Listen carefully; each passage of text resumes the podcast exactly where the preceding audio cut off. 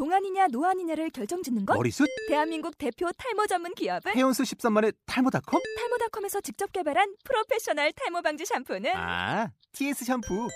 늘어진 두피 모공을 꽉! 단 한 올의 모발까지 꽉! 사용할수록 풍성해지는 나의 모발. 이제 탈모 고민 끝! TS 샴푸. 아웃도어 RV 레저 캠핑에 가장 유명한 쿨러 브랜드는 콜맨? 에이 아니야 도메틱이지 전 세계 캠핑카 냉장고도 전부 도메틱이라고 꽁꽁 얼린 생수통을 넣고 다녀야 하는 아이스박스 시대는 갔다. 전기나 차량용 배터리를 연결하면 스스로 냉각, 영하 22도까지 냉동이 가능한 냉동 쿨러도 오직 도메틱. 도메틱 쿨러로 무더운 캠핑장에서 더욱 시원한 맥주 맛을 느껴보세요 지금 바로 네이버에 도메틱 쿨러를 검색해 보세요.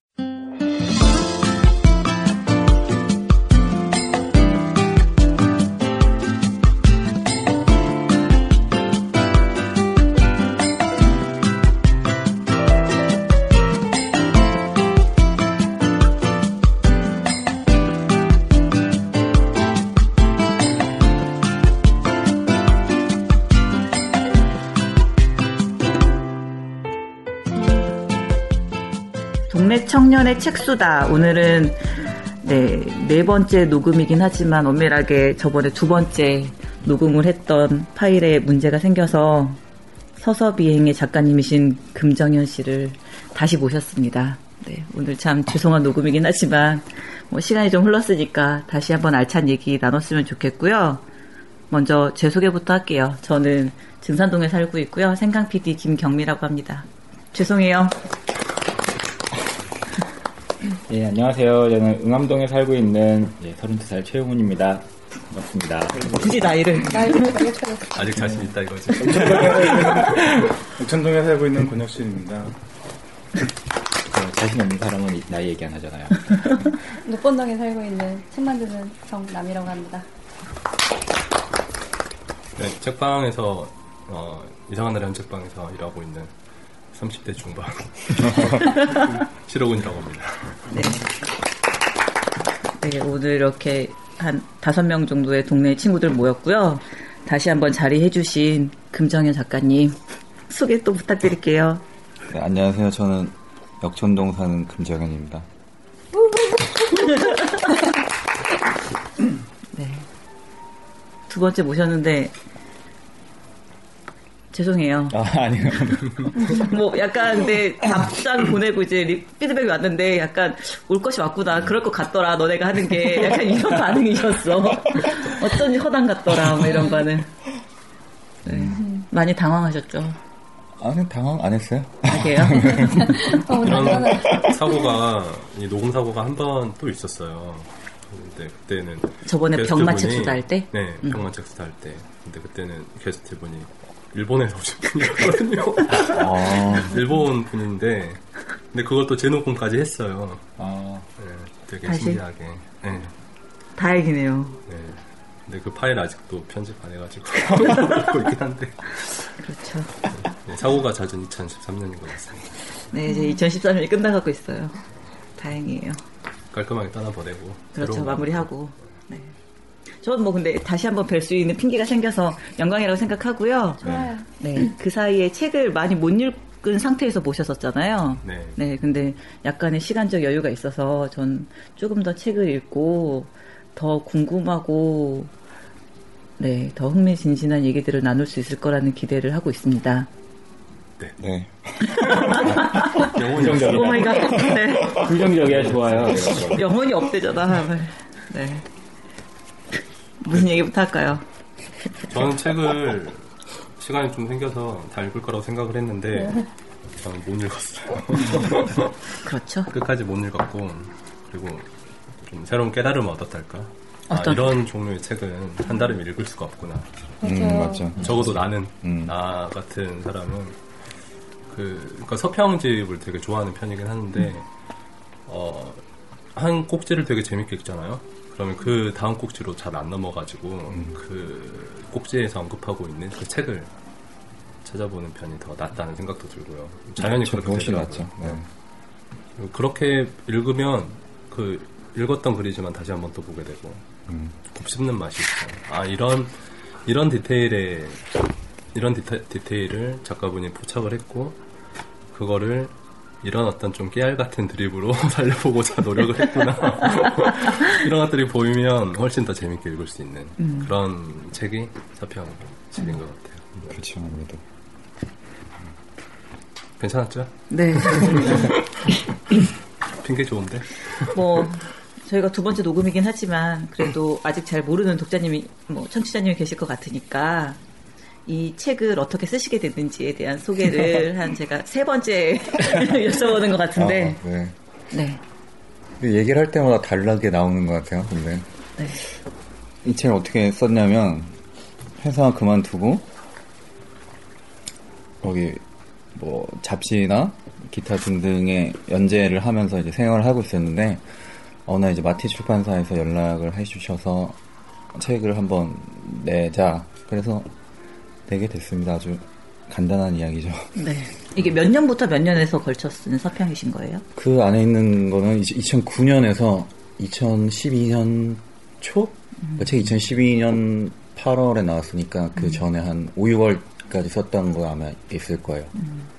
그럼 이 향후에 또 계속 서평을 쓰셨잖아요. 네네. 그럼 또 책을 한 번 더 출간할 예, 그 이후에 그 제가 올해 결산 겸해서 이제 올해 얼마나 많은 글을 썼나 한번 계산해 봤어요. 그냥 네. 이렇게 rough하게. 왜냐면 to-do list에 그때 마감해야 될 원고가 써 있으니까 네. 그 1년 동안 그 to-do list 체크 다 끝낸 걸 보면서 아 이건 8매짜리 뭐 이건 20매짜리 이건 뭐 50매짜리 이렇게 하면서 이렇게 계산을 했는데 작년에 제가 라디오 원고까지 자주 작년 올해 제가 라디오 출연해갖고 그 원고까지 쓴 걸 포함하면 3,000매 좀 넘게 어, 되게 많네요. 네, 썼더라고요. 3,000매면은 두꺼운 책을 해도 한 세네 권은 나오는 분량이긴 하죠, 근데. 근데 어차피 그 분량 원고 중에는 뭐 따르게 책이 묶여서 나올 게 두 개가 있어가지고, 그러니까 그 이제 어떤 하나의 연속성을 가지고 연재한 것들이 있어갖고, 나머지는 이제 이 책처럼 묶일 서평도 분명히 있고, 원고도 아마 적지 않은 것 같은데, 딱히 당분간은 이런 식의 책은 당분간 안 낼 것 같아요. 네. 음, 연속성 있는 그런 연재된. 원고들을 네, 그게 일단. 나와야 되고, 또, 아까 시호님이 말씀해 주신 것처럼 이제 이런 책은 한 달에 읽, 읽기가 힘들잖아요. 네. 내는 사람 입장에서도 이런 책은 한 번 내면 되는 것 같아요. 아, 그러니까 이런 서서비행 2, 3 이렇게 아, 예. 쌓아가기보다는 아, 그냥 예, 한 권이면 그냥 뭐 괜찮지 않나 뭐 나중에 돈이 필요하면 낼 수도 있겠지만 돈이 되는 것도 아니고 이게 몇 쇄가 나왔는데요? 아몇 세 나왔냐고요? 2쇄 찍는다고 하지 않았나요? 아닙니다 더 많나요? 1세 초판 1세 굳이 안 찾아보셔도 됩니다 슬픈 얘기. 2쇄 아직 안 찍으셨어요? 네. 저희가 많이 홍보해 드릴게요. 좀 도움이 될 수 있도록. 도서관에 신청 도서 다 들어갔을까? 안 들어간 도서관도 꽤 많아요. 아기예요? 예. 그 정도쯤이면 도서관이 제가. 뭐 얼마 전에 그 희망도서 신청으로 들어갔더니 올해 예산 다 썼다고 맞아요. 그거는. 음, 더 맞아요. 이상 하지 말라고 내년에 하라고 이렇게 되더군요. 그리고 희망도서 되게 잘 이용하는데 도서관. 지금 뭐 도서 구입비로 할당된 예산 금액이 15% 정도라고 하는데 음, 예상보다 훨씬 적죠. 왜 이런 얘기를 하고 있지? 좀 더 많아져야 된다고 생각합니다. 도서관도 많아져야 되고 책 구입비도 좀 많아져야 된다. 내년에 선거가 있으니까 우리가 적극적으로 입법 제안을 해서 책에 관심 있는 국회의원 한 명도 없을걸요. 하는 방법. 아니, 아니, 국회의원 말고 지방 의회라도 이거 뭐 전부 다 구청 관리 도서관 네. 아닌가요? 네. 저때 정치 얘기 살짝 했고요. 어떻게 읽으셨어요? 저번에는 한 줄도 안 읽고 네, 용감하게 다른 거 가져갔다가 꼈는데 이번에는 그래도 한, 한 4, 50페이지는 읽어서 네, 좀 나은 것 같고 와서 좀 더 근데 이제 이런 서평책들을 뭐 저도 많이 보진 않았는데 보다 보면 이제 개인적인 얘기랑 책이랑 많이 좀 연결된 그런 네네. 챕터들이 좀 있더라고요. 네네. 그런 부분에서 좀, 뭐랄까, 좀, 음, 좀 비슷한 시- 세대다 보니까 좀, 어, 공감하는 부분도 있었고, 뭐, 제가 읽은 책들은 별로 없지만, 그래도, 음, 몇몇 읽은 책들이 나올 때는 좀 반갑기도 하면서 좀 이렇게, 이렇게 표현할 수도 있구나 싶은 생각도 들고요. 예, 말씀하신 대로 이제 어, 제가 이제 그, 이 책들을 좀, 이런 책들이 있다고 하는 거를 아는데 도움이 되는 책이라는 생각이 듭니다. 뭐 가장 인상 깊었던 책 서평이 있나요? 음, 저 같은 경우는 이제 그 박노자 교수의 네네. 어, 그 얘기를 하실 때 박노자 교수의 어, 무슨 책이었죠? 책을 저도 보지는 않았지만 그 시대에 당신을 위한 나라는 없다? 네, 당신을 위한 나라는 없다. 그 얘기가 이제 국가. 결국 본인의 얘기를 이렇게 하신 거죠, 그렇죠? 네네네. 그러니까 이제 보통 이제 우리가 보통 이제 게시판 같은 데 그런 얘기 많이 쓰잖아요. 그제 친구 얘기인데요. 제 친구 얘기인데 뭐 여자한테 이렇게 아, 네. 차였어요. 뭐 음. 그런데 그런 형식을 주로 쓰신 것 같은데 그러면서 이제 좀 뭔가 이렇게 씁쓸함도 좀 느껴지면서 현실의 어떤 그런 뭐랄까 어, 현실과 또 간격이라든지 그런 게 많이 좀 느껴지는 부분이 특히 이 서평은 좀 제가 지금 느끼고 있는 어떤 그런 감정과 좀 비슷한 부분들이 많아서 어, 좀 많이 와닿았던 것 같아요. 참 장황하게, 장황하게. 예. 나 저도 그 저번에 봤을 때 여기까지 안 봤었는데 악천후 챕터에 있는 이야기랑 책들이 좀 되게 많이 와닿는 부분이 많았고 약간 거기서 절정을 찍었던 게 박노자 씨의 서평이었던 것 같아요. 거기에서 지금 밑줄 긋은 거를 읽으려고 찾고 있는 중이긴 한데, 그러니까 유난히 이제 낄낄거리면서 읽을 수 있었던 게 이 책을 소개하긴 하지만 여기에 사적인 이야기들을 엮어서 굉장히 그 서평 쓰는 분의 것 개인적인 것들이 많이 드러나기는 하다는 걸 알고, 그러니까 느끼기는 했으나 어, 여기서 거의 정점을 찍었다라는 생각이 들어서 어떠한 대학 시절을 보냈고, 그러니까 박노자의 책이 출간됐을 때 내가 어떤 상태였는지에 대한 것들이 굉장히 비슷하게 가는 거죠. 그때 나도 그랬고, 뭐 어, 대학교 때 읽었고, 졸업한 다음에 읽고, 지금 박노자를 내가 어떻게 대하고 있는지에 대한 것들을 보고 있어서, 네, 저도 유난히 그 박노자 씨 책 서평이 인상적이었다라는 말씀을 전하면서 꼭 읽어드리고 싶은 거 밑줄을 쳤는데, 말하자면 K에게는 박노자의 입장에 대해 가타부탈 자신의 입장이랄 게 없었던 것이다. 선배들에게 휘둘리던 대학 시절부터 지치는 일에도 지쳐버린 직장 생활을 거쳐 남의 책을 읽고 자신의 생각을 덧붙여 간신히 생계를 유지하고 있는 오늘에 이르기까지도. 이렇게 말하는 건 어떨까? 무언가 잘못된 것 같긴 한데 누군가 내게 그 이유를 좀 명확하게 설명해 줬으면 좋겠어.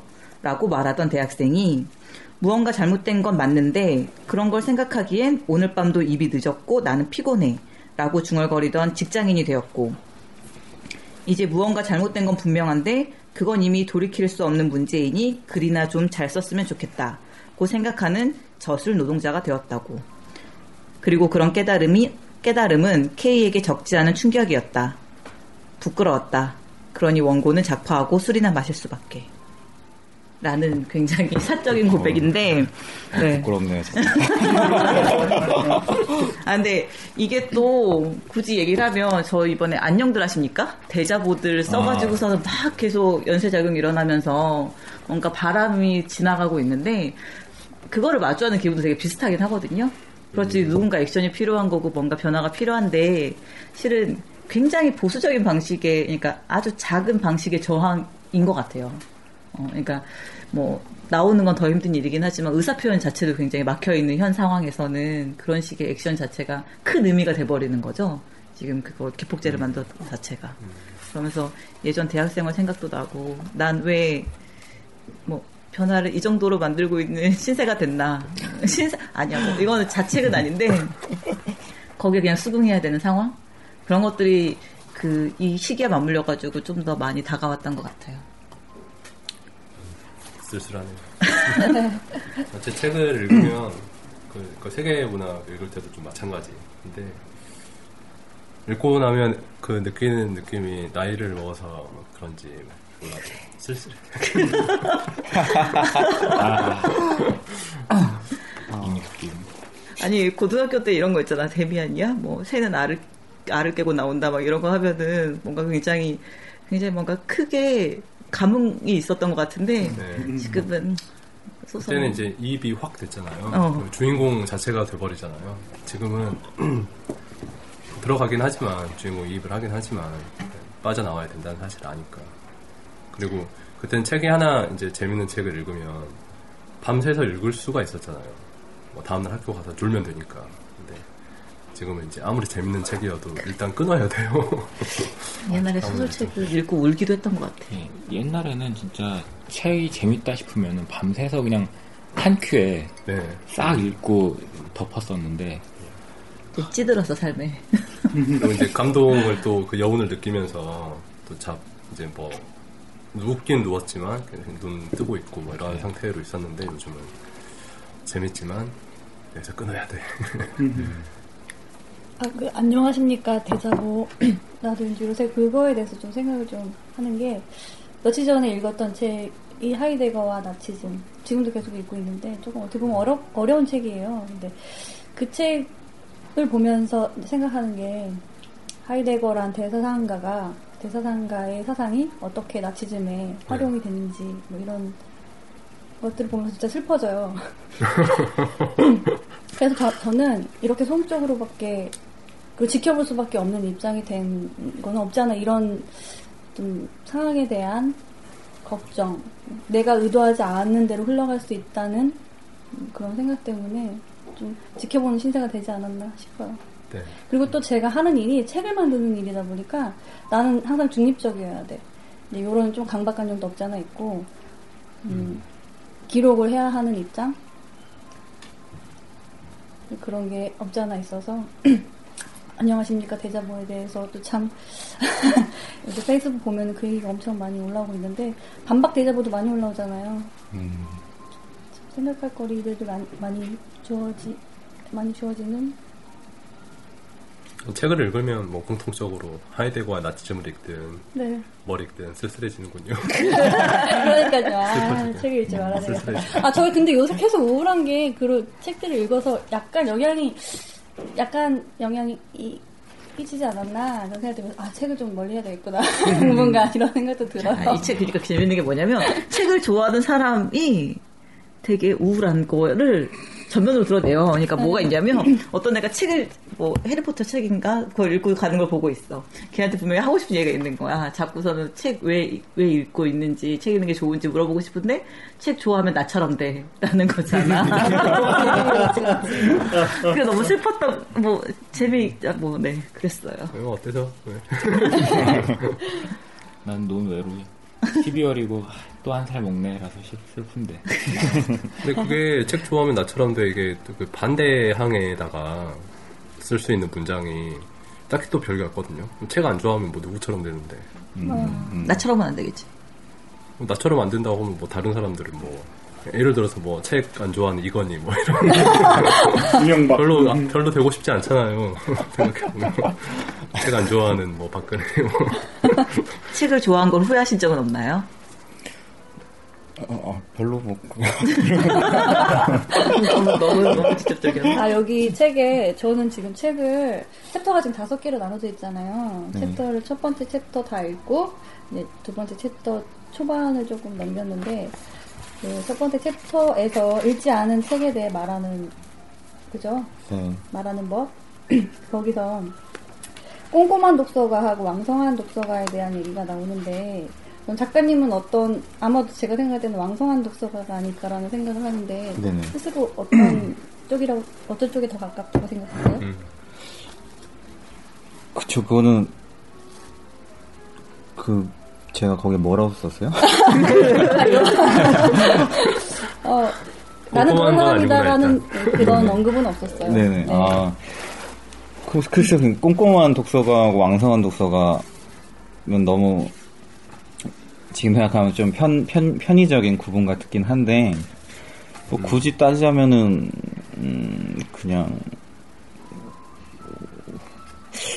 잘 모르겠는데. 제가 느낄 때는 그 롤랑 바르트 얘기를 하시면서 네네. 롤랑 바르트 는 꼼꼼한 독서가였지만 왕성한 독서가는 아니었다. 아, 근데. 네, 근데 롤랑 바르트에 대해서 굉장히 호의적인 아, 네. 음, 그런 입장이라는 거를 느꼈거든요. 근데. 저, 저도 사실은 꼼꼼하게 읽- 읽는 편이 아니에요. 그렇기 네네. 때문에 막 흘려서 막 읽는 편이고 책을 다시 한번 읽을 때도 느낌이 다르잖아요. 네네. 그런 책 독서 방법을 좀 저는 더 계속 여러 번 읽는 방법을 좀 선호하는 편이거든요. 그렇죠. 근데 이제 기본적으로 저는 뭐 그 표현에 따르면 이제 왕성한 독서를 할 수밖에 없는 입장이고 왜냐하면 책을 읽고 계속 글을 써야 되니까.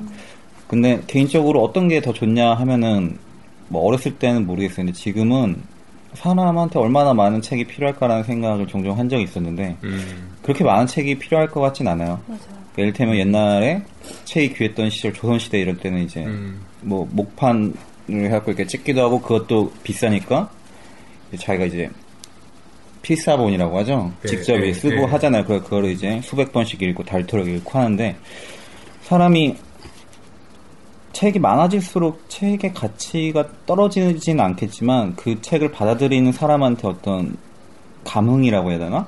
그러니까 세상에 책이 10권밖에 없으면 그 중에 한 권은 정말 내 인생을 바꿀 수도 있겠죠. 흔한 표현이지만. 근데 세상에 책이 1만 권이 있으면은 그 중에 한 권의 책을 그 세상에 1만 권의 책이 있고 내가 그 세상에 1만 권의 책이 있다는 걸 아는 상황에서의 한 권은 음. 나한테 큰 영향을 미치지 못할 것 같아요. 그리고 내가 책을 태어나서 책을 10권밖에 안 읽었는데 그 중에 한 권이 정말 내 인생을 바꿨다 이렇게 말할 수는 있겠지만 내가 태어나서 책을 1000권 읽었는데 뭐 그렇게 되면 뭐 한두 권이 뭐 무슨 소용이 있겠어 소용이야 있겠지만 개인적으로는 어 책이 좀 많이 없어졌으면 좋겠어요. 그래서 세상의 모든 책을 좀 불태우고 싶은 밥벌이의 기반을 부정하는. 근데 또 그런 생각도 요즘 또 많이 했죠. 그러니까 사람이 자기가 하는 일을 증오한다는 게, 아니 그러니까 좋아한다는 게, 사람이 자기가 하는 일을 좋아한다는 게, 이 지난번에도 했던 얘기 같은데, 어 하다 보니까 미덕일 순 있죠. 그 미덕이겠죠. 난 정말 무슨 일을 하는데 그 일이 너무 좋아. 이건 분명히 미덕이겠지만, 난 내가 이 일을 하는데 난 이 일이 정말 싫어. 이거는 부덕은 아닌 것 같아요. 음. 너무 당연한 거죠, 어떻게 보면. 일하는 게 좋은 사람도 있겠지만, 뭐, 좋지 않은 사람도 얼마든지 많고, 그게 사실은 일반적인. 음, 그 일반적인 감정이죠. 그렇기 때문에 저는 당당히 이 세상 책, 모든 책을 태워버리고 싶다. 이렇게 얘기할 수 있죠. 음. 뭐, 내가 이쪽 일을 하고 있으니까. 약간 애증 같은 관계인 것 같은데. 그러면 혹시 모든 책을 태워 버린다고 했을 때 네. 현대판 분석이었는데 구하고 싶은 뭐 10권의 책, 뭐 이런 리스트를 따로 아. 짜고 왔다거나 이런 와, 신적 있어요? 괜찮다. 그치, 근데 그건 없어요. 왜냐면, 모든 걸 태워야 되기 때문에. 단한 권의 얘기도 모두여야 없이. 의미가 있는. 근데 그게 화씨 451도 그 랑 비슷한 얘기인데 그렇게 되면은 누군가는 기억을 해요. 책을 완전히 거기서 이제 그 음. 레이 브레드버린가요? 그 아무튼 미래에서 책을 태워버리는 그런 상황에 대한 어떤 과학 소설인데 음, 아, 그거 말고 그냥 근데 거기서는 이제 나라에서 책이 금지돼서 책을 태우고 뭐 이러는데 이걸 외우는 사람들이 있어요. 책을 외워갖고 다른 사람한테 전승해주고 각각 한 권씩 그러니까 책을 다 태워야 되니까 하나 한 명이 한 권씩 맡아갖고 그 책을 다 외우는 거예요. 그 사람 자체가 책이 되는 거죠. 되게 멋진 얘기인데 꼭 그렇지 않다고 하더라도 우리도 이미 책을 읽었잖아요. 그러니까 뭐 책이 없는 세대는 모르겠지만 이미 우리는 책을 읽었고 누군가는 책 한 권 안 읽은 사람이 없는데 많이 읽은 사람도 있고. 근데 이, 이 상황에서 만약 세상 모든 책을 태운다고 하면은 자기 머릿속에서 옛날 때 읽었던 책들의 내용이 분명히 있고 뭐 그게 어떻게 뒤집어 섞이든지 해서 굉장히 뭔가 재밌는 얘기들을 오히려 더 책에 관한 재밌는 얘기들을 더 많이 할 수 있을 것 같아요. 그러니까 이를테면 오늘도 제가 좀 재밌는 게 이 제 책 이 서서 비행을 가지고 얘기를 하는 건데 네. 사실 제가 보기에는 이 책 다 안 읽어도 되거든요. 근데 이제 모였으니까 그 제가 앞에 있으니까 이 책 얘기를 좀 해야 될 것 같고 그래서 뭐라든지 이렇게 하고 싶어서 이제 말씀들을 하시는데 진짜 사실 이 책에서 제가 이제 제가 하고 싶었던 얘기라기보다는 그냥 제가 보여주고 싶었던 어떤 태도는 음, 책을 굳이 그 책의 뭐 의미를 찾고 어떤 작가의 의도를 파악하고 뭐 이게 어떤 게 좋고 이렇게 생각하기보다는 그냥 내가 뭐 술 먹다가 술 먹는 술 먹다가 아 너무 숙취 다음날 숙취에 일어나갖고 아 막 눈도 핑핑 돌고 막 뭐 할까 하다가 그냥 옆에 어쩌다 뭐 찰스 부코스키 책을 읽었는데 아 완전 거기 주정뱅이 주인공이 나왔는데 완전 짱이다. 뭐그 문학사적인 그 뭐 줄거리가 어쨌든 그 작가가 어쨌든 뭐 상관없이 나는 주정뱅이로서 아직 부족해. 아나 노력해야겠구나. 아, 통렬한 자기 반성도 하고. 이 수치를 이겨내고 다시 한번 술 먹으러 가야겠다. 뭐 이런 생각 할수 있잖아요. 정말 열심히 모아야겠다. 그런 거죠. 그러니까 책이라는 게 결국에는 다시 아까 얘기로 돌아가자면 책을 모두 태운다면 이렇게 어떤 책이라는 물성이나 어떤 거에 이렇게 사로잡힌 어떤 고정관념을 벗어나는 그런 게 가능할 수도 있을 것 같은데 이게 너무 이상적인 얘기고 제가 뭐 책을 다 태우겠다는 것도 아니고 나중에 뭐 날씨가 너무 추워졌는데 이제 가스비가 너무 오르면 저희 집에 있는 책을 태울 수는 있겠죠. 네, 남의 집 책까지 제가 태울 수는 없으니까. 네. 아무튼 뭐 그때도 계속 아니 이거 왜냐면 제가 이런 비슷한 얘기 세 번째 하고 있는 거니까 이 자리에서 아, 근데 네. 새롭네. 근데 자꾸 지난번에 자꾸 저한테 물어 말씀 물어보셨던 게 기억이 나는데 이제 책을 좋아하냐? 근데 거기에 대한 답을 기억하고 있어요. 음. 스누피. 네. 응? 스누피에 나오는 아, 일화를 그렇죠, 예시로, 그렇죠. 그러니까 좋아하는 건왜 음. 좋아하냐고. 누군가한테 무언가가 왜 싫냐고 물어보는 건 괜찮지만 왜 좋냐고 물어보는 건 안 된다. 왜냐하면 좋은 데는 이유가 없으니까 이런 얘기였죠. 얘기를 하시면서 답을 해주지 않으셨죠. 그렇죠. 네. 그때도 느꼈지만 그런 질문들이랑 또 무슨 질문 했었지, 저- 우리가? 어떤 책 읽으세요? 네. 음, 책을 고르는 방법 뭐 이런 걸 했는데 약간 앞번은 그거였어요. 제가 굉장히 그 녹음이 굉장히 즐거웠음에도 불구하고 나중에 이거를 똑같이 녹음하기 힘들겠다라고 생각했던 게 왜 우리 동네 책장 독서 모임 할 때 책을 추천하려고 하잖아요. 그러니까 이게 실은 상대방의 의미 있는 책을 내가 읽고 있는 것들을 공유하기 위한 방식으로서 책을 좀 나누겠다라는 것 정도였는데 이게 여기 되게 적나라하게 나오는데 Gently mad? 뭐야? 점잖게 미치기? 응. 음, gentle gentle gentle madness. 거기 보면은 어, 이제 친구를 만나가지고 끊임없이 책 얘기를 하는 거야. 어, 그러고서는 이제 마지막까지 책 얘기를 추천을 하는데, 그러면서 이제 약간 그, 우리 대화가 어떻게 끝났냐면, 실은 내가 아무리 너에게 추천을 해도 그 책이, 그렇죠. 어, 너한테 다가가진 않는 거지. 왜냐면 나- 내가 읽어야 될 책, 내가 음. 읽고 싶은 책은 따로 있는 거니까, 아무리 추천해봤자 부질없다. 라는 얘기가 약간 그때 제가 느꼈던 어떤 대화의 결론이었거든요. 근데 또 에거서 크리스티가 저기 소설 추리 소설 중에 한 대목을 저렇게 쓰고 있어요. 책을 빌려주기로 마음먹은 사람은 아무도 말릴 수 없다. 어우. 아, 그런 말이 있어? 네. 아 근데 괜찮죠? 유나 씨가 빌려준 책 중에 그러니까 결혼하기 전에 꼭 물어야 할 한 가지 하고 새로운 고독. 저는 이 책에 대해서는 좀 약간 두고두고 봐야지 했는데 다 읽었어요. 다 읽었는데 음. 두책 다 진짜 저한테 지금 너무 와닿는 얘기고 공감이 되더라는 거죠. 그래서 되게 추천 잘해준 것 같아요. 유나 씨 역시. 음. 그런 경우가 있긴 있어요. 음. 그리고 네, 맞아 떨어지는 경우가. 나는 지금 서서 비행도 굉장히 책을 많이 추천받은 느낌이야. 그래서 음. 지금 약간 몇 가지 리스트를 많이 해왔거든요. 그러니까 전혀 알지 못했던 책인데, 물론 이제 이걸 열심히 읽기도 했고 재미도 있기도 했지만, 이제 그 서평 자체가 나한테 다가왔던 게 크겠죠. 다른 데서 접한 적 없는 책들의 서평 때문에 읽고 싶어졌으니까. 그런 의미에서는, 뭐, 네. 저는 책을 추천하는 방식이 아직도 유효하다고 생각을 하는 것 같아요. 네, 네. 음. 근데 이 얘기 들으면서 또 갑자기 떠오르는 얘기가 있는데 제 책에 대해서 사람들이 제 친구들이 음, 제 책을 끝까지 읽은 친구가 제 주변에 거의 없어요. 개인적인 친구들, 뭐 대학교 친구들, 고등학교 친구들. 어, 뭐, 그, 당연하지. 그럴 만, 이, 이해할 수 있, 는데그 친구들 했던 말 중에 이해할 수 없는 거는 어렵다는 거예요. 음, 아, 근데 그 어려운 이유가 뭐냐면 자기가 모르는 사람 이름과 모르는 책의 제목이 너무 많이 나와서 어렵다는 거예요. 음, 근데 그건 참 이상한 일이죠. 왜냐하면 내가 세상의 모든 책을 읽지 않는 이상 서평이란 걸 본다면 당연히 말씀하신 것처럼 어떤 추천의 의미도 있겠죠. 내가 추천을 구하는 사람의 서평을 읽겠죠. 그럼 거기 당연히 내가 모르는 작가의 책이나 모르는 작가 이름이 당연히 나오겠죠. 음. 근데 그 친구들이 그렇게 얘기를 하는 건 그 친구들은 실상 어떤 책에 대한 추천도 받고 싶지 않다는 얘기죠. 그 친구가 책을 썼으니까 한번 읽어보긴 하는데. 그러니까 저는 이걸 보면서 그 요즘에 인터넷상에서 그런 얘기 있잖아요. 그 어떤 조금이라도 어려운 글을 누군가 어떤 커뮤니티 게시판에 올리면 네. 허세 쩐다. 맞아. 뭐 정말 진집, 진집한다. 질, 진리는 단순한 말로 표현될 수 있는 게 진리다. 그 누군가 뭔가를 진짜 아는 사람은 너무 쉬운 말로 표현할 수 있고 그게 실 내공이다. 이런 식의 말을 하는데 사실 사람들은 어떻게 보면 요즘 제가 느끼는 거는 자기가 아는 것만 알고 싶어 하는 것 같아요. 어떤 글을 봤을 때도 책을 봤- 볼 때도 내가 모르는 걸 새롭게 이해해 주, 시켜주는 책을 바라는 게 아니라 내가 알고 있는 얘기를 다시 한번 내가 알고 있다는 걸 확인해 주는 네. 자기가 때문에 뭐- 딱 그런 건데. 그쵸. 알고는 있어. 근데 그거를 다시 환기시키기 위해서 보는 사람들도 있다고 하더라고요. 아, 근데 저는 그 하이데거와 나치즘이란 책을 왜 읽게 됐냐면, 아, 내가 요새 생각하는 그 고민거리들. 근데 이 책을 딱 보는 순간 이 책에 뭔가 답이 있을 것 같은 거예요. 물론 답을 읽기 위해서 책을 읽는다는 거는 별로 좋은 책 읽기는 아니라고 생각하지만, 왠지 그런 느낌이 들어서 책을 제가 개택했거든요. 근데 저는 대부분 그런 식이에요. 책을 읽는 게, 제가 몰라도 왠지 여기 답이 있을 것 같아. 음. 뭔지 한 문장으로 얘기를 해줄 수 있을 것 같아요. 답이 있을 것 같다라고 생각하게 만드는 네. 그 요소가 어딘가요? 그 책 뭐 날개 설명? 어, 일단 책을 고를 때, 책을 볼 때, 네. 뒷표지에 나와 있는 그 카피들이라든가, 네, 네, 네. 그죠? 그리고 이제 오. 서문, 서문을 읽죠. 서문 읽고 이제 뭐 텍스트들, 음, 독서평, 서평, 서평들도. 보고, 네. 그 다음에 이제 줄을 한번 쭉 훑어봐요. 그러면서 거기서, 아, 느낌이 오는 거죠. 아, 그럼 딱 서점에서 보시나요? 그? 서점이나 뭐 독, 도- 도서관이라든지, 뭐, 뭐 책이야 뭐 접할 수 있는 아주 이상적인. 독자.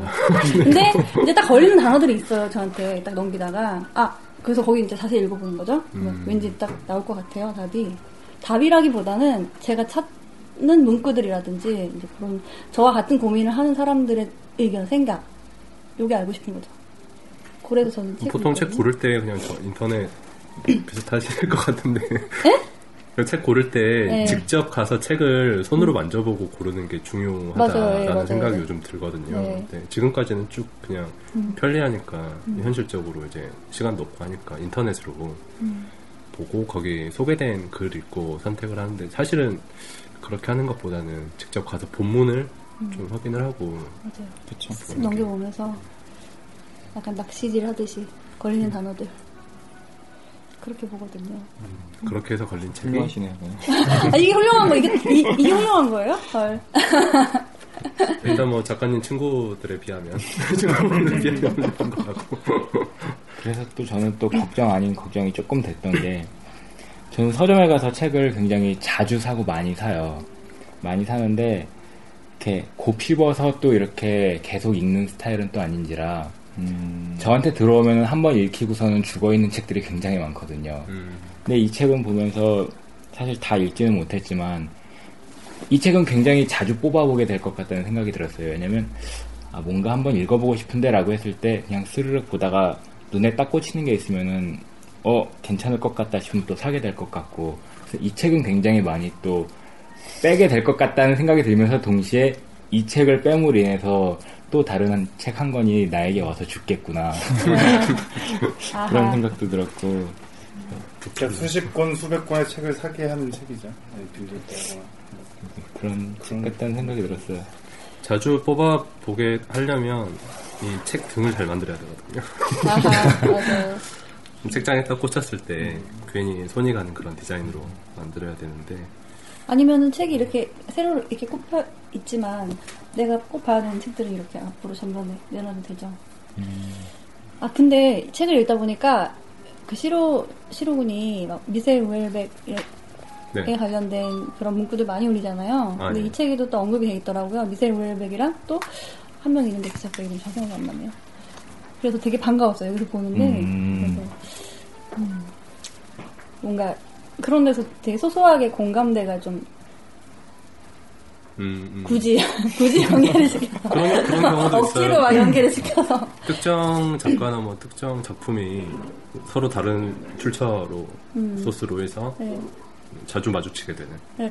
그, 그 단락에서, 그 단락에서, 지금 제가, 이따 찾아서 제가 알려드릴게요. 근데 그 단락에서 나온 문구 중에서, 그러니까 뭔가 좀, 지금 우리가 뭔가 공유하고 있, 는게 있, 구나라는 생각을 좀 하게 됐어요. 그게 드러나진 않지만, 그래도 같이, 그러니까 예를 들자면 운명 공동체 같은 느낌이에요. 아, 이런 생각을 같이 하, 하고 있구나. 그런 느낌? 사람들 생각하는 게 음. 다들 비슷하다 이런 맞아요. 부정적인 결론을 이끌어낼 수 있습니다. 그래서 거기네. 또 좀 책 읽은 대목 이야기 좀 해주시죠. 책 읽- 읽은 대목. 저는 이 책을 첫 장부터 이렇게 보지는 않- 않았어요. 그러니까 목차를 이렇게 보고 보다가 그냥 이렇게 툭 펼쳐서 봤는데 음, 몇번 펼쳐서 보던 내용 중에 책의 제목보다는 사실 이 제목에 꽂힌 편이 하나 있었는데 낭만도 서른도 모두 병이다 라고 네, 이야기를 하시면서 이제 포르스터가 쓴 이제 빵 굽는 타자기에 대한 이제 말미에서 그런 이야기를 하시면서 뭐 정리에 대한 이야기를 좀 하셨던 것 같아요. 네네. 뭐 2000, 저도 뭐 2013년에 여러 가지 일들을 겪으면서 이 책을 보면서 이 편을 보면서 좀 나름의 어떤 2013년 정리를 하게 되는데 왜 정리를 하게 됐냐면은 그 끝 문장에 이 포르스터의 그 빵 굽는 타자기의 그 문장을 남겨주시면서 그, 그 문장을 읽고서 정리를 하게 된 것 같아요. 잠깐 소개를 해드리자면요. 나는 서른 살이 될 때까지 잔문으로 생계를 유지했고, 결국 그것 때문에 인생의 낙오자가 되었지만, 거기에는 어떤 낭만적인 생각이 있었던 것 같다. 라는 문장이었는데요. 딱 제 올해가 뭐 비슷했다고 하면 너무 좀 거창한 것 같기도 하고요. 뭐 여러 가지 잡문과 비교할 수 있는 여러 가지 잡다한 활동들을 하면서 그런 것들로 뭔가 생계의 유지까지는 아니었지만 어떤 생활을 예, 뭐 유지했던 면들도 있었고 그런 것 때문에 뭔가 굉장히 인생의 전환점들을 많이 맞이했었는데 아 그게 되돌아보니까 아 되게 낭만적이었다라는 자화자찬 섞인 생각이 들더라고요. 그래서 이거 보면서 그런 생각이 들면서 같이 이야기하면은 또 마지막에 이런 내용이 있어요. 일단 정리는 끝냈으니 이제 다시 술 마실 시간. 그래서 여기서 이렇게 다약하게 이야기하고 아 이제 술 마시러 갈 거 아니에요? 술 마시면서 각자들의 그런 2013년에 대해서 같이 좀 이야기 나눠보면 되게 좋겠다라는 네. 생각을 했어요. 근데 궁금한 건데 저렇게 원고 딱 떨어지잖아요. 네. 저 문장으로 딱 떨어지잖아요. 네. 이제 술 마실 시간. 네. 실제로 술을 드시나요? 원고 끝내고. 그쵸, 그러니까. 꼭 그런 건 아니지만, 어쨌든 뭐, 그냥 쓰는 표현 아닌가?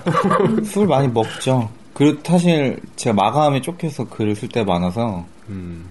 이제, 아, 치- 조금 있으면 마감도 마감이지만 조금 있으면 이제 약- 술 약속 나가야 되는데, 이런 경우 음. 썼으니까 술 마시러 가는 거죠. 정말인 경우가. 네, 정말 경우도 있죠. 근데, 근데 사실 그렇잖아. 그냥 글이라는 게 다 100%, 뭐, 네. 진, 진실, 진실 이라고 말할 수는 없는 거죠. 그러니까. 응. 제가 의심병이 있어가지고. 이 화평이 되게 띄엄띄엄 쓰여진 거잖아요. 그러니까 그때 그때 쓰여져가지고 모아둔 책임에도 불구하고 관통하고 있는 몇 가지의 키워드가 술, 술. 야구, 그 다음에 그 생계형 글 쓰는 사람의 어떤 괴로움이 각각의 다른 책들이지만 공통적으로 항상 네. 얘기되는 것 같아요. 제가 그 어느 어른들이 보는 월간지 예, 어른들 그러니까 아무튼 젊은 사람들보다는 약간 어른들이 보는 월간지에 제가 한 달을 책 서평을 써 쓰는데 연재를 하는데 한 달은 아무튼 무슨 다른 책 얘기를 하면서 LG 트윈스 얘기를 했어요. 네. 다음 달에 또 다른 책 얘기를 하면서 또 LG 트윈스 얘기를 또 했어요. 그랬더니 편집부에서 전화가 전화가 주더니 아 이거 원고 좀 새로 써주시면 안 되겠냐고 그래서 아 근데 뭐 어차피 다른 얘기 아니냐 LG 트윈스가 공통적으로 등장하긴 하지만 다른 책 얘기 아니냐 그랬더니 사실 지난달에 LG 트윈스 얘기 나온 거 보고 독자분이 전화 주셔갖고 항의를 하셨다. 아, 그럴 수 있겠다. 나는 이 책을 소개한다고 서평이라고 해서 봤는데 책 얘기는 사실 조금만 있고 야구 얘기를 이만큼 해놨더라. 그래서 제가 이제 찍소리 못하고 다시 쓰겠습니다. 뭐 그런 식의 complain도 오는구나. 무슨 잡지인지는 네, 묻지 않겠습니다. 아, 근데 소개하실 때 어른들을 위한 잡지라 그래가지고 네. 어른 우리 우리 어른 아닌가? 어른 남자들 여기서 말하는 어른은 어른은 음, 그렇죠. LG 트윈스를 어른은 낭만이 없죠. 낭만 얘기 나 아까 계속 할 얘기 있었는데 낭만주의의 엔진을 꺼보자라는 제목 커트 어. 보네거트를 많이 예정하신다고 아, 네네. 소개하셨잖아요. 네. 어, 이 나라 없는 사람들. 나라 없는 사람이란 책을 소개하신 거예요. 근데 실은 어, 저 커트 보네거트 얘기는 많이 들어봤는데 뭐 하는 사람인지 잘 모르고 있는 와중에 본 거기도 하고요. 오히려 지금 이제 이거 좀 읽은 지 돼서 최근에 읽는 책은 심현보? 심형 누구지? 그을린 사 그을린 예술 아, 네네. 신보선. 신보선 네네. 음, 신보선 씨의 그을린 예술이라는 책을 읽다 보니까 여기 약간 그 앞뒤로해서 그런 책들 굉장히 많이 나와요. 예술가인의 삶을 살아가기 위한 여러 가지 방법을 준 책들도 많고 굉장히 그 저도 요즘 약간 예술이랑 미디어랑 약간 겹치는 부분이 있어서 그게 왔다 갔다 하고 있는 중이긴 한데 실은 굉장히 자의식이 강하고 자기 고집이 있으면서 이게 굉장히 돈벌이에 연연하진 않지만 항상 그런 것들이 이 사람을 뭔가 예술가답게 만들기도 하고 있고 이런 것들을 보고 있는 게 내 삶이라고 생각하진 않았거든요. 근데 이게 굉장히 일상적으로 나한테 다가와 있다라는 거를 그을린 예술을 통해서도 약간 그런 것들을 느끼고 아. 있고요. 음.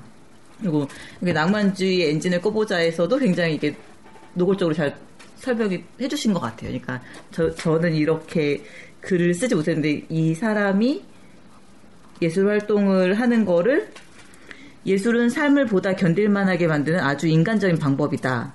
잘하건 못하건 예술을 한다는 것은 진짜로 영혼을 성장하게 만드는 길이다. 뭐 이러면서 굉장히 여기에 사례로 나온 건 샤워하면서 노래를 하라, 라디오에 맞춰 춤을 춰라, 이야기를 들려주라, 친구에게 시를 써보내라. 아주 한심한 시라도 괜찮다. 예술을 할 땐 최선을 다하라. 엄청난 보상이 돌아올 것이다. 존재하지 않았던 새로운 것을 창조하지 않았는가. 뭐 이런 얘기를 커트 보네거트가 한 거죠. 네. 네, 이거는 커트 보네거트의 나라 없는 사람의 31쪽에 나와 있는 네, 네, 네, 글입니다. 네. 이, 뭐, 이런 얘기를 하면서 자꾸 이제 그 작가님에 대한 신뢰가 쌓이는 게 저는 이런 거였던 것 같아요. 그러니까 책을 추천하는 거에서도 자꾸 읽고 싶다는 생각이 들고 내가 가지고 있던 질문들이라던가 혹은 이런 것들을 약간 먼저 한 걸음 앞서가지고 뭔가 빌려가지고선 얘기를 풀어내는 느낌? 책을 빌려가지고 어, 네가 지금 예술에 대해서 그런 식의 갈망과 어떤 갈증을 가지고 있는 거 나도 약간 비슷해. 근데 난 이런 이런 것 같아라고 약간 책을 빌어서 설명해 주는 게 네, 이 서서 비행에 전반적으로 제가 많이 감명을 받았던 부분 중에 하나라고. 네. 바로 거기서 한 페이지 이제 넘겨보시면 이거를 이 방금 읽어주신 그거를 풀어서 공식화를 만들어 놓은 데가 있거든요. 번호를 달아가지고 1번부터 예. 음, 1번 부모에게 치명적인 상처를 입히고 싶다면 예술을 하라. 2번 예술은 생계수단이 아니다. 3번 예술은 삶을 견딜만하게 만들고 영혼을 성장하게 만드는 인간적인 방법이다. 사실 이제 이런 말은 또 좀 진부한 표현으로 들리기도 하잖아요.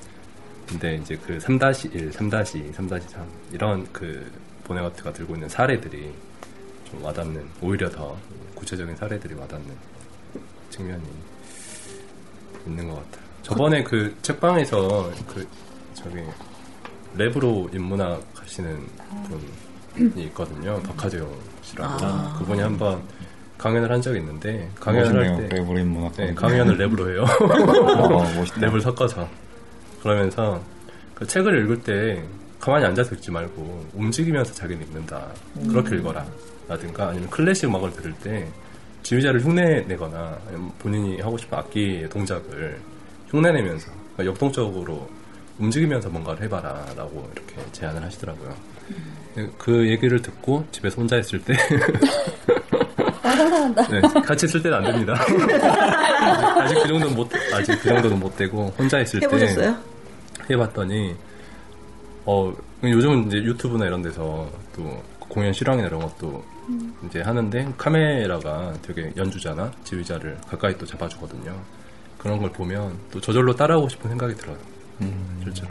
실제로 또 따, 따라해 보면, 이게 그냥 따라, 단순히 그냥 따라하는 동작이지만, 그러니까 되게 좀 어떻게 남들이 보기에는 안쓰럽겠죠. 기괴한 어떤 모습이겠죠. 안쓰럽기도 하고 막 그럴 텐데 본인은 좋은 거예요. 그게. 시루가 드디어 미쳤구나 이렇게 생각하는 거 아니에요? 어 그럴 수도 있겠네요. 아, 저는 근데 굉장히 좋은 뭐라 해야 되죠? 책 읽기의 목적이 그런 거 아닌가요? 내가 직접 살아보지 않아도 간접 경험이잖아요.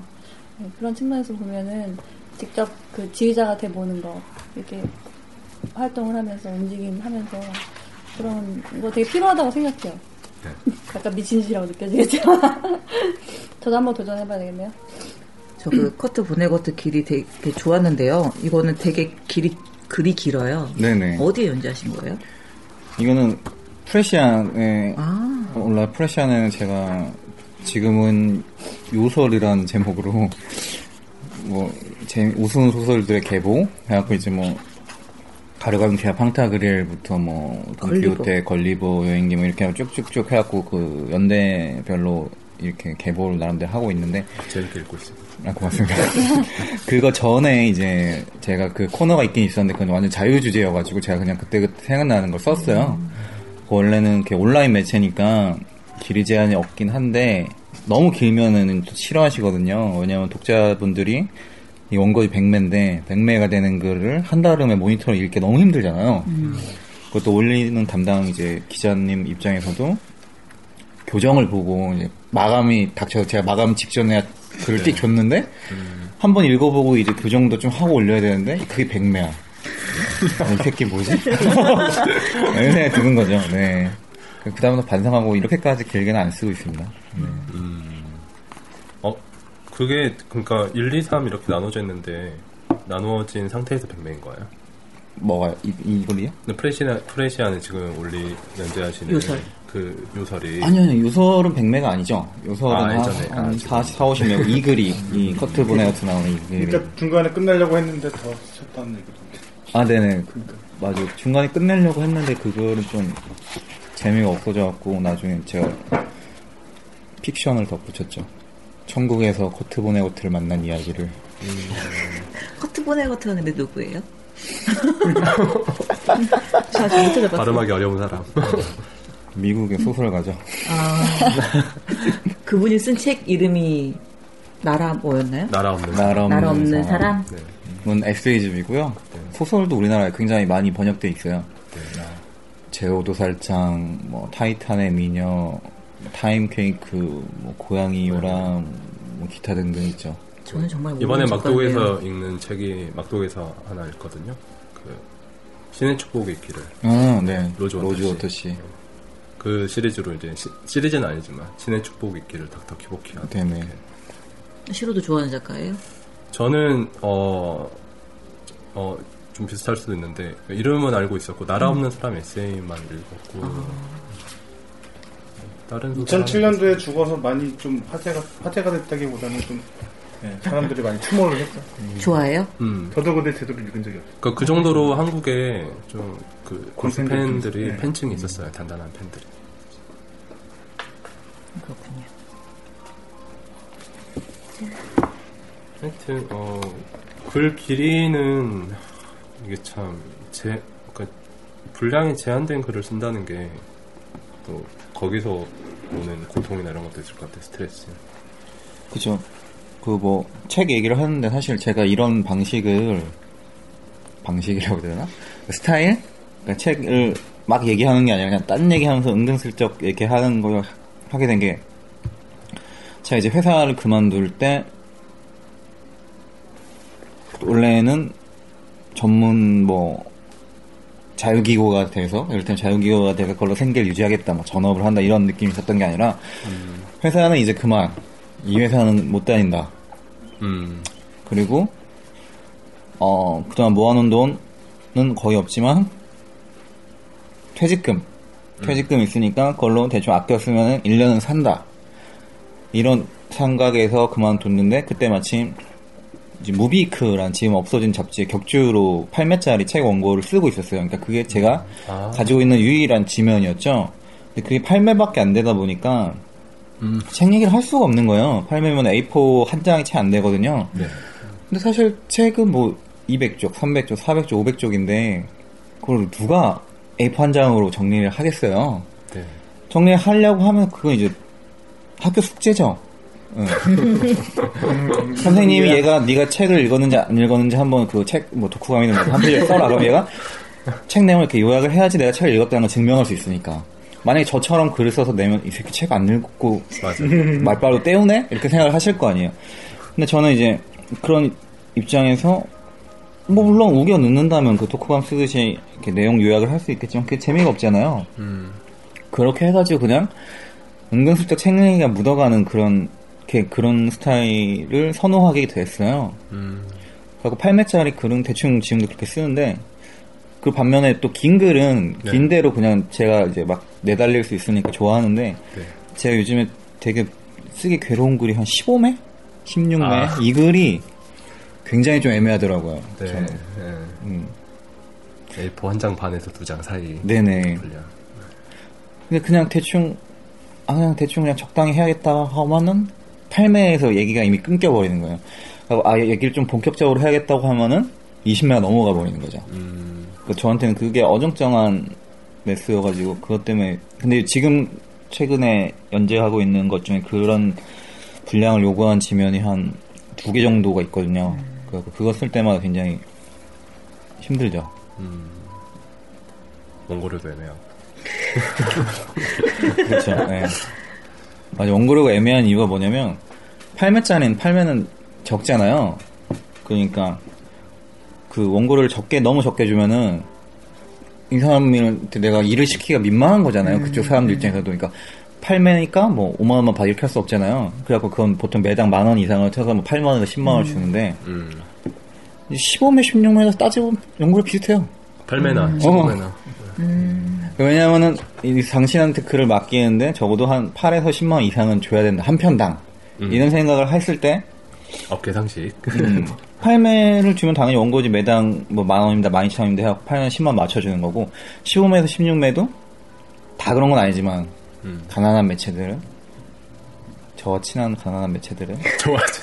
그렇게 합니다. 네.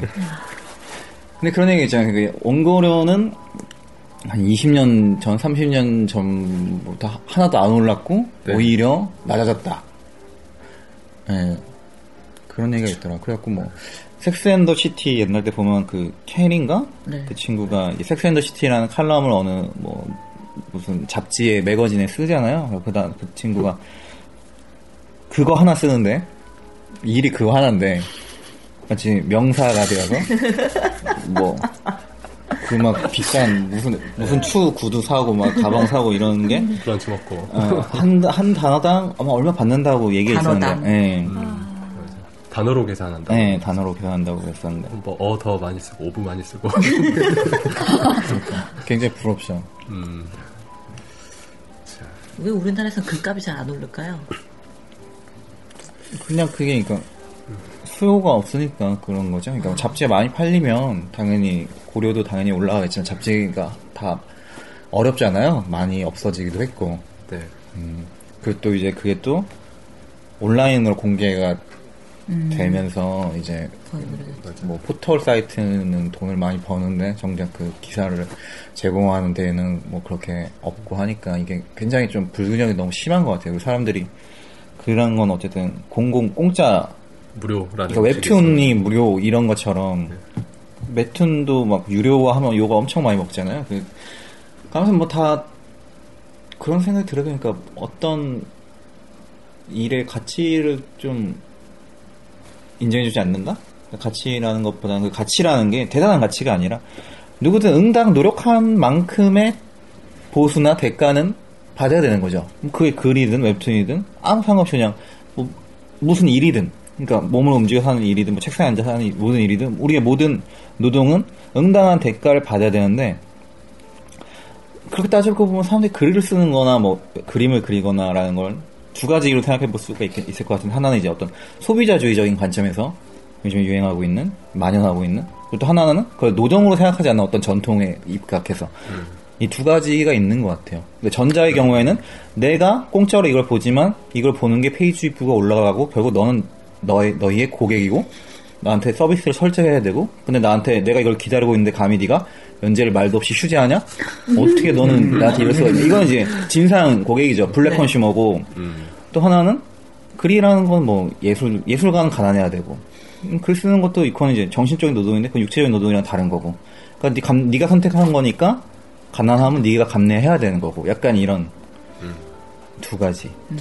근데 저는 기본적으로 우리나라가 그 정신적인 걸 육체적인 걸 떠나서 노동에 대해서 되게 좀 네. 천시를 한다고 하잖아. 노동 자본에서는 엄청나게 숭상을 하는데 자본을 통해서 돈을 버는 건 되게 숭상하는데 무슨 노동이든 간에 노동은 되게 누구든지 할 수 있고 되게 대가가 낮은 걸로 생각한다는 생각이 불현듯 들었어요. 그래서 정신 노동이든 육체 노동이든 그러니까 너무 가난한 건 그- 당연한 거고 이런 인식. 이게 유교주의 사회에서 나서 그런 건지 모르겠지만 너무나 그 다른 나라들 그 서구라든지 너무 비교가 되는 거지 직업에 대한 어떤 그 천대한 그런 부분도 있고 그러니까 그 정말 그건 깨기 힘든 진짜 이건 그런 거 아닌가요? 너는 좋아하는 일을 하니까 그리고 가난한 건 너가 그렇기 때문에 가난한 거야. 그렇죠. 어. 그리고 희생을 해야 희생을 하는 나 같은 사람들은 노동의 대가를 쳐주는 거죠. 희생을 해야 대가를 받을 수 있다고 생각을 하는 음. 그런 의식이 좀 있는 것 같아요. 그런 그런 그런 거죠. 누군들 하고 싶은 게 없었겠냐. 하지만 난 그걸 포기하고 이 회사에 다녔으니까 나는 그거를 대가를 받아야 되고 너는 네가 원하는 걸 선택했으니까 그죠. 네가 감수해야 된다 그 부분 또한. 가난한 건 너가 음. 그렇기 때문에 가난한 거야. 경력이라든지 또 그런 걸로 해서 그게 평등한 거야. 맞아요 그런 부분이 분명히 있어요 그러니까 이런 미묘한 이상한 어떤 좀 평등주의가 있는 것 같긴 해요. 저는 그 지금 보다가 김혜란 씨그 두근두근 그 내 인생 네네. 뒷부분에 보니까 와타야 리사 얘기 나오던데 네네. 와타야 리사 요즘 책 좀 보셨어요? 마태현이사 최근 책이 나왔다는 얘기 들었어요. 최근에 한 한 달? 네, 네, 책이 그러니까 새 책이 나왔더라고요. 어, 제가 그 트위터에서 그 저는 모르, 잘 모르지만 트위터에 어쨌든 팔로잉 하는 분들 중에 이제 그 와타야 리사 편집하신 분이 계셔가지고 아? 뭐 올리면 알잖아요. 그러니까 그분이 어, 올리셨길래 제가 물어봤어요. 사진은 몇 장이 작가 사진은 몇 장이 실려 있나요? 그랬더니 안 실려 있대요. 그 저작권 문제 때문에 이게 잘 얘기가 안 되고 사진을 못 실었대요. 그래서 읽지 않았습니다. 한국에서 한번 왔었는데 그때 아, 한국에 아. 그거는 몰라요. 작가가 이쁜가요? 아, 못 보셨구나. 아, 진, 아이돌 수준이에요 아이돌. 진짜 예뻐요. 최근 읽은 적이 한 번 있거든요.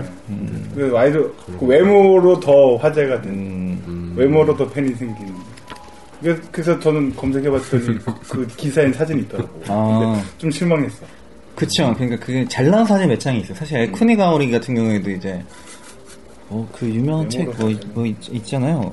뭐 낙, 낙하하는 삶. 낙한 저녁인가? 저녁. 음, 예, 뭐뭐 그런 하나 데몇 보면 군- 이제 예. 옆에 이렇게 사진 물 준비는 되어 있고. 약간 실루엣이 이렇게 이렇게 그러니까 사진 앞에 딱 이렇게 있는데 저도 그분을 어떻게 코엑스 국제도서전 때 몇 년 전에 가갖고 봤는데 깜짝 놀란 거예요. 이건 거의 독자를 기망하는 수준. 사기컷 사기컷 그래, 그랬던 적이 있죠. 그러니까 작가는 책으로 만나는 게 좋은 것 같아요. 판타지를 가득 실어서. 우린 실제로 만났다는 거. 이렇게 작가를 모셔도 할 얘기 아니었구나. 네, 오늘 두 번째 만났던 소감 어땠는지 얘기하고, 네, 마무리 해도 될 것 같아요. 누구부터 돌아갈까요? 저부터 할까요? 아니, 작가님 제일 나중에 하셔야 되니까, 잠깐만 기다려주세요. 아니, 처음에 시작하고 마지막에 또 하고.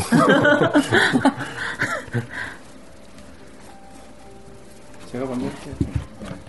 뭐 저번에는 책 한 권은 안 읽고 와서 한 페이지도 안 읽고 와서 했는데 그때는 그래서 좀 그 번외 얘기들을 그냥 하냐고 솔직히 방송이 안 된 게 오히려는 좀 다행인 것 같고 오늘도 뭐 영양가 있는 얘기를 한 건 아니지만 예, 그래도 음, 좀 아는 책들이 있으니까 공통된 화제가 있으니까 좀 그래서 좀 좋았던 것 같아요 그리고 어, 그 항상 이제 제가 옛날에 제가 어렸을 때는 저는 스스로 되게 책을 많이 읽었다고 생각했었거든요.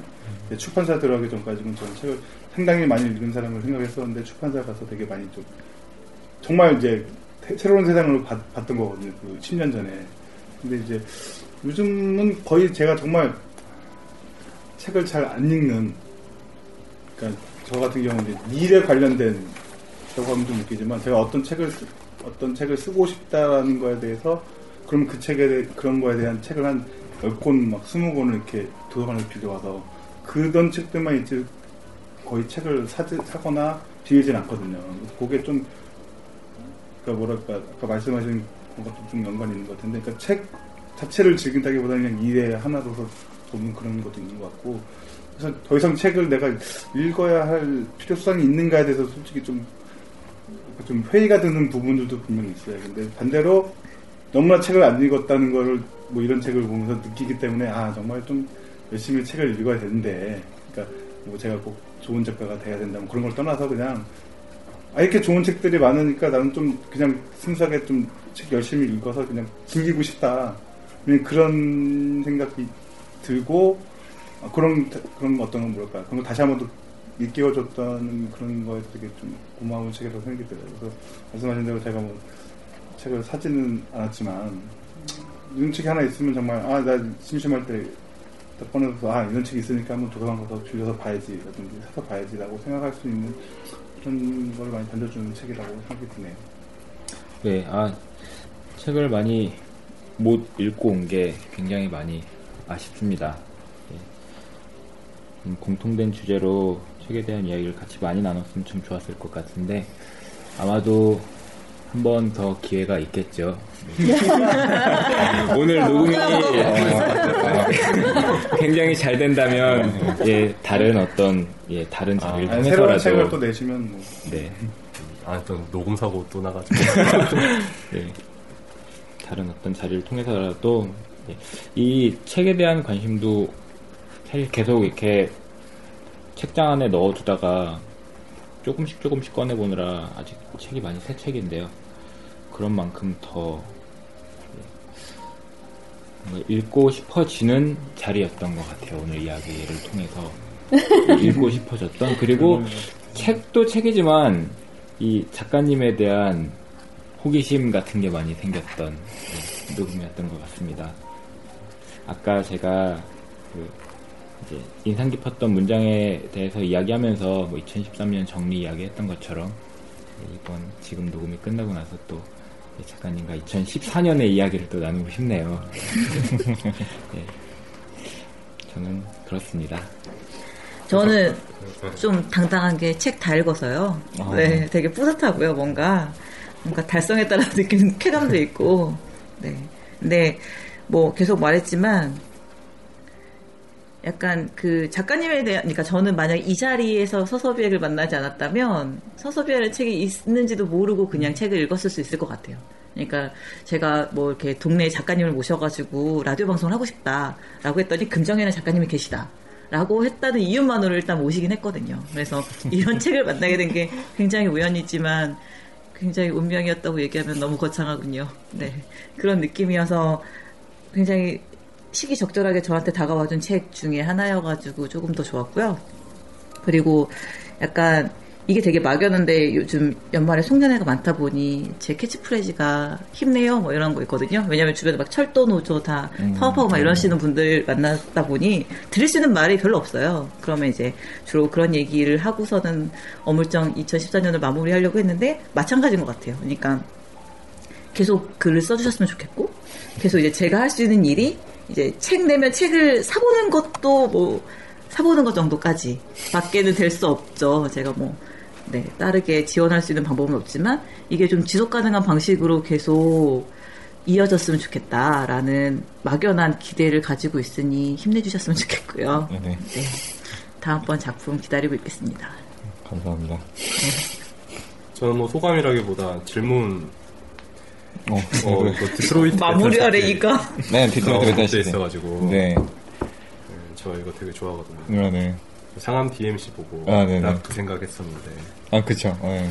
그래서 그런 어떤 퍼포먼스 상암 DMC 역에서 어, 퍼포먼스, 네. 퍼포먼스 할 시티. 생각이 없냐고. 저, 저한테. 아니 아니 생각이 없냐 묻는 게 아니라 그런 일이 좀 있었으면, 있었으면 좋겠다. 좋겠다. 누군가, 아, 좀 누군가. 착안을 해서 DMC 그리고 네, 작가님한테 뭐 드리는 질문은 어, 만화에 대한 이야기도 좀 자세히 풀어도 재밌을 음. 것 같다. 네, 여기서는 아. 딱 제목만 딱 언급이 돼 있는데 예. 또 만화 콘텐츠가 사실 또 편중되어 있는 점이 있어서 일본 만화 쪽에 그런 점이 약간 곤란한 곤란한 점으로 여겨지기도 하지만 그래서 그 책이라고 하면 보통 어, 그 만화는 빠지잖아요. 네네. 네, 네. 근데 만화책을 포함시킨다든지 아니면 만화책만 다루는 그런 어, 글, 연재, 연재. 근데 이런 청탁을 할 만한 매체가 있을까요? 근데 사실 제가 그 분야는 전문가, 아, 지금 뭐, 책, 책- 책에도 전문가는 아니지만, 아, 근데 만화책이라는 분야는 정말 덕후의 세계잖아요. 어떻게 얘기하면은. 그치, 굉장히 거기 그렇죠. 깊으신 분들이 너무 많잖아요. 그러니까 일단 그러니까 하나의 분과 분야별로는 뭐든지 되게 깊은 분들이 많으신 것 같아요. 뭐 인문학이라고 치면 뭐 박사님들, 교수님들, 뭐 이런 식으로 해갖고 뭐 애호가들도 물론 있으시고 그 뭐 역사물이라고 하면은 지난번에도 잠깐 얘기했었지만 어차피 녹음이 안 됐으니까 다시 얘기하면 역사를 너무 좋아하시는 분들은 그 뭐 외국 해외 역사덕이라고 흔히 하죠 막 사닥. 전쟁을 뭐 무슨 전쟁 워털루 전쟁을 재현하면서 뭐 이렇게 나눠 나누고 뭐 디오라마로 만들어가지고. 시민 전쟁을 막 재현하면서 뭐 이렇게 이렇게 막 남군 뭐 북군 뭐 이렇게 나눈 다음에 자기들이 막 막사 쳐놓고 거기서 막 실제 아, 그 맞아요, 옷을 맞아요. 입고 그 음식을 먹으면서 그때 했던 것만 뭐 화장실 같은 것도 그냥 그때 처리했던 식으로 하고 막 그렇게 아, 네. 하는 분들이 있고 만화 또한 마찬가지고 근데 그러니까 아무튼 저는 만화에 대한 그 와동이니까 그런 분들이 어쩐지 좀 음, 많으니까 그런 분들한테 괜히 섣불리 책 잡히는지 하고 싶지 않고요. 근데 그 매체를 치자면 요즘에 A 코믹스라고 그 네. 만화 웹진이라고 해야 되나 그, 그 김봉석 평론가님이 이렇게 편집장으로 계시는 그런 자- 매체가 있어요. 네. 거기서 저한테 청탁은 안 하지만 그런 게 가능할 것 같아요. 그러니까 깊이는 글을 쓰는 데 있어서 그게 제 1순위로 중요한 문제는 아닌 것 같고요. 어, 그렇죠. 네, 네. 그러니까 책을 다루는 입장에서 만화를 같이 다룰 수 있어요. 어 그럴 수 있죠. 네. 그런 식의 어떤 바람을 음. 가져. 감사합니다. DMC.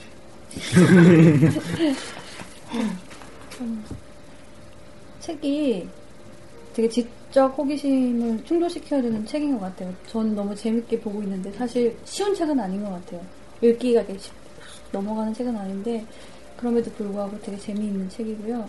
이 책, 이런 책을 읽고 친구들하고 어떤 얘기를 해야 될까? 사실 난해합니다.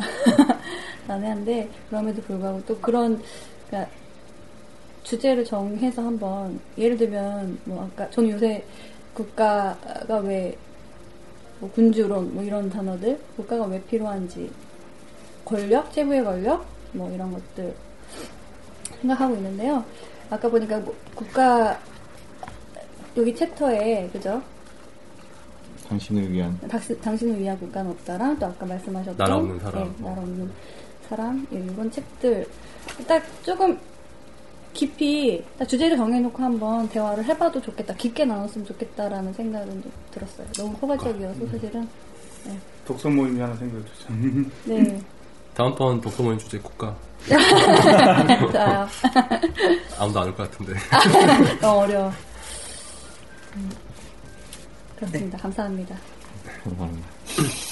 작가님 마지막으로 두 번째 녹음에 참여해주신 소감 좀 들어주세요.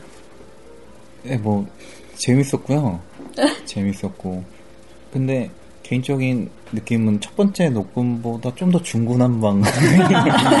저도 그렇게 생각하고 있어요. 그때는 그래도 뭔가 약간 대본이 진행 대본이 있었던 것 같은데 라는 생각이 잠깐 했고. 진행되고 있었던 것 할수록, 같은데. 아니 아니 아니 그냥 느낌을 얘기한 거고요. 네. 그거 재밌었고. 네. 진보 진보 사관에 입각한 발언이에요. 근데 저는 그냥 그 마지막으로 그냥 뭐 하고 싶은 말이 있으면 좀 그거 같으니까 제가 뭐 이런 말 할 자격이 있는지 모르겠지만 이제 문장이라는 게 문체라는 게 문장 쓸 때 중요한 게 그 하나 한 문장의 어떤 기교와 멋 그걸 어떻게 만드는지보다는 문장과 문장의 배치가 결국 문체라고 생각을 하거든요. 그러니까 뭐 이를테면 그 뭐죠 그 이방인의 첫 문장 이죠. 어제 엄마가 죽었다. 어쩌면 오늘 이렇게 시작하는 시작하죠. 근데 그게 사실은 이제 어제 엄마가 죽었다. 뭐 소식을 듣고 나는 펑펑 울었다. 너무 깜짝 놀랐다. 뭐 이렇게 얼마든지 진행이 갈 수 있었는데 거기 어쩌면 오늘이라고 말하면서 굉장히 어떤 느낌을 주잖아요. 결국에 그런 게 문체가 아닌가 싶은데 근데 독서라는 것도 결국에는 마찬가지인 것 같아요. 그러니까 거창하게 뭐 책을 읽고 글 쓰고 뭐 이런 게 아니라 그냥 내가 책을 읽을 때도 그냥 보통 흔히 우리 이렇게 생각을 하잖아요. 그러니까 어떤 책을 읽고 어떤 건 뭐 하이데거를 알고 싶으면 하이데거에 대한 입문서를 읽고 그 다음에 그거에 대한 조금 더 연구 깊은 연구서를 읽고 그 다음에 이제 하이데거가 직접 쓴 원저 작물을 읽는다.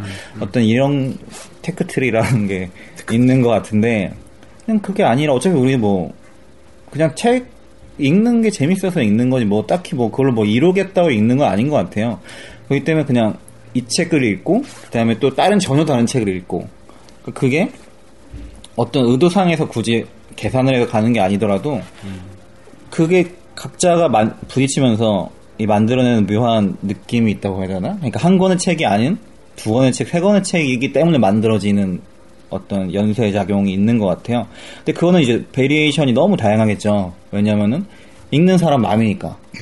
이방인을 먼저 읽고 서서 비행을 읽을 수도 있고. 아씨, 그럼 서서 비행 존나 구리네라는 생각이 들겠죠. 아, 카뮈를 읽고 읽었으니까. 또 근데 뭐 카뮈를 읽고 커트 보네거트를 읽을 수도 있겠고. 그러면 어 재밌네. 뭐 어- 어떤 어쨌든 각각의 어떤 상호 작용이 있는 것 같아요. 그러니까 책이라는 건 결국에는 아 제가 아까 계속 태워도 좋다, 태우고 싶다는 얘기를 했지만 뭐 결국 태워도 좋은. 근데 어차피 이왕 있으니까 태울 필요까지는 없다고 치면 그냥 그거 가지고 얼마든지 그냥 내 맘대로 읽어도 좋을 네, 네. 그런 거니까 그냥 너무 부담 갖지 마시고 그리고 서서 비행 읽으실 때도 뭐 너무 모르는 이름이 나온다고 너무 걱정하지 마시고 또 읽다 재미없으면 그냥 라면 받침으로 쓰셔도 되니까 한 권씩 구입하시는 걸로 라면 받침 거야. 낮잠 잘때 되게 네, 뭐 너무 즐거웠습니다. 네. 네. 네, 오늘 함께 해주셔서 감사합니다. 감사합니다. 들어갈게요. 뭐, 못했나?